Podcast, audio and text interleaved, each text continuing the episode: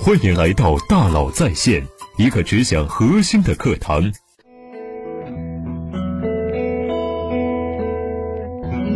你好，欢迎来到大佬在线。今天呢，我们来分享罗振宇二零二一时间的朋友跨年演讲的第八部分尾声。最后呢，跟大家分享几个今年我特别受启发、受震动的时刻。我是有个习惯。有些看不懂的现象呢，要定期向朋友们请教请教。今年螺蛳粉突然窜红，我就好奇去跟投资人李峰请教，他们是不是有什么特别特别好的地方？他说：“嗨，这是要真分析起来呀，原因可多了。你可以说是因为柳州市政府的长期努力，产业链工业化成熟了；你可以说是因为老百姓口味的变化，想吃点新鲜的、奇怪的、还原度高的东西。但你有没有想过，还有一个原因更有解释力？”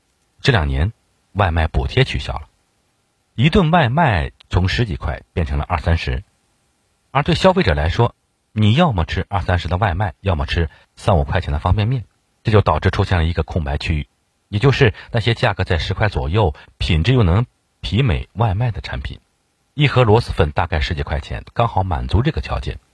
说白了，螺蛳粉的崛起也许只是因为中国市场的板块扰动，突然裂开了一个空间。给他机会，让他长了出来，也许就是这么简单。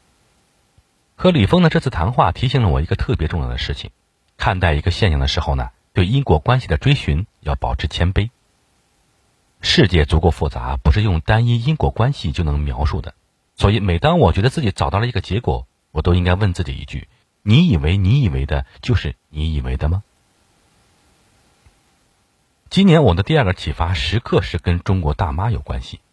过去提起中国大妈，很多人只想到了广场舞、各地旅游景点的拍照狂人。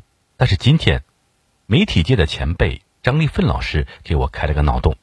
有一年，他陪父亲在欧洲坐游轮观光，碰到健身房里有一群六十多岁的中国大妈正在摆弄跑步机。因为不知道怎么操作，一位大妈突然从跑步机上摔下来，张立奋老师赶紧跑上去想扶她起来，但是大妈只是拍了拍衣服，马上站起来像没事人一样。热情招呼同伴上去试一试，那真叫天地无畏啊！旅游中，你如果遇到这样的中国大妈，你会怎么看？是不是还觉得有点尴尬？但是张立奋老师换了个视角，他这样描述中国大妈：少年时学业荒废，青年时经受磨难，下乡插过队，中年刚过下岗失业，承担家务，养儿育女，赡养老人。他们生存力极强，甘冒风险，甚至不知风险为何物。与丈夫相比，他们霸气强悍，将埋怨与坎坷练成了无所畏惧；神经粗壮，超常乐观。他们文化虽低，不通英文，却是到外面世界看看愿望最强烈的中国人。怎么样？你有没有从中读出一种不一样的中国大妈？我知道这仍然是一个侧面，他们一定还有更多、更动人、更令人惊喜的模样。这段话对我们的影响非常大，它时刻提醒我。每当我对事情有一个负面看法，可能只是因为我缺乏一个建设性的视角。第三个特别重要的启发时刻来自我的一个同事马想。有一天，他突然悄咪咪的跟我说他要结婚了，我第一反应肯定是恭喜啊。结果他愁眉苦脸的说：“其实我没想好要不要结婚，我还年轻，但是出于各方面的压力，这婚好像不结不行了。”我一想，这不行啊！作为老大哥，我难道不得搭救他一把吗？于是我赶紧就扑上去，一个劲儿劝他：“马想啊，马想，你得想啊！没想好就千万不要结啊！婚姻对人的生活质量影响特别大，一定要慎重，不能被迫。”我劝了半个小时，最后我给了他一个这辈子我觉得最重要的人生建议。我的经验是这样：你不要想对方的优点，你得想对方的缺点。你想想，如果那个缺点他这一辈子都改不了。你能不能接受？如果你能接受，你再做决定。他愁眉紧锁的说：“这姑娘的确有缺点。”我赶紧问：“啥缺点？”马想说：“缺点就是她对我太好了。”草率了，幼稚了。这个时候我还不知道有凡尔赛文学这个词儿，气得我摔门而出，特别崩溃。好嘛，我掏心掏肺说半天，原来你是给我在撒狗粮。我越想越气，大半夜。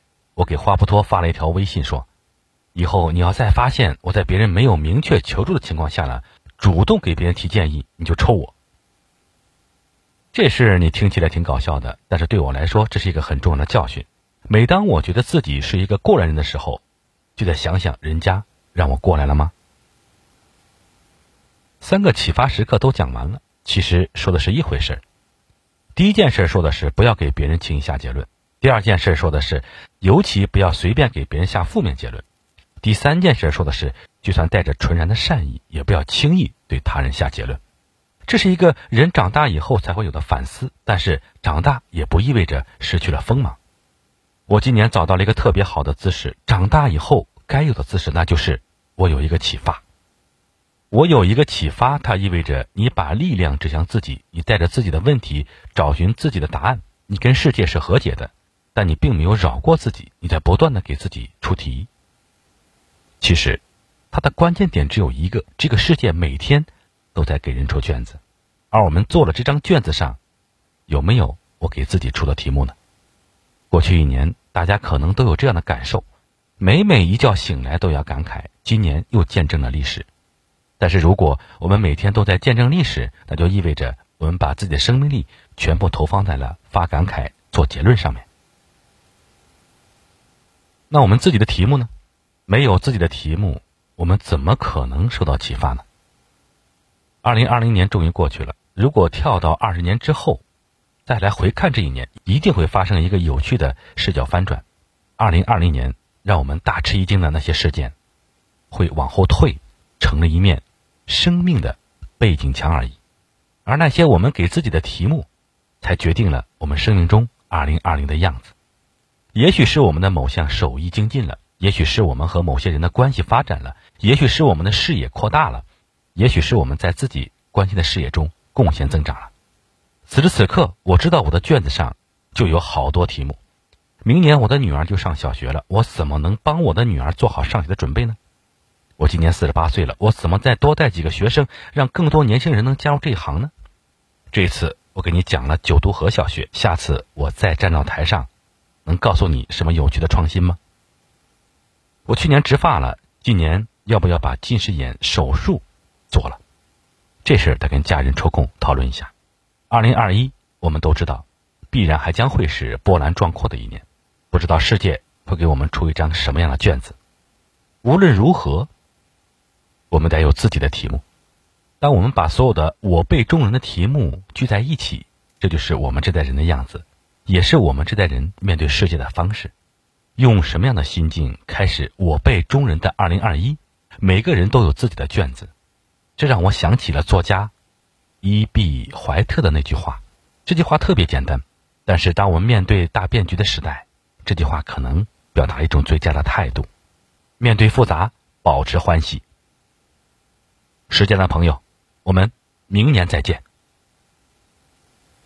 好，罗振宇二零二一时间的朋友跨年演讲全文已经分享完了，感谢您的收听，咱们明天见。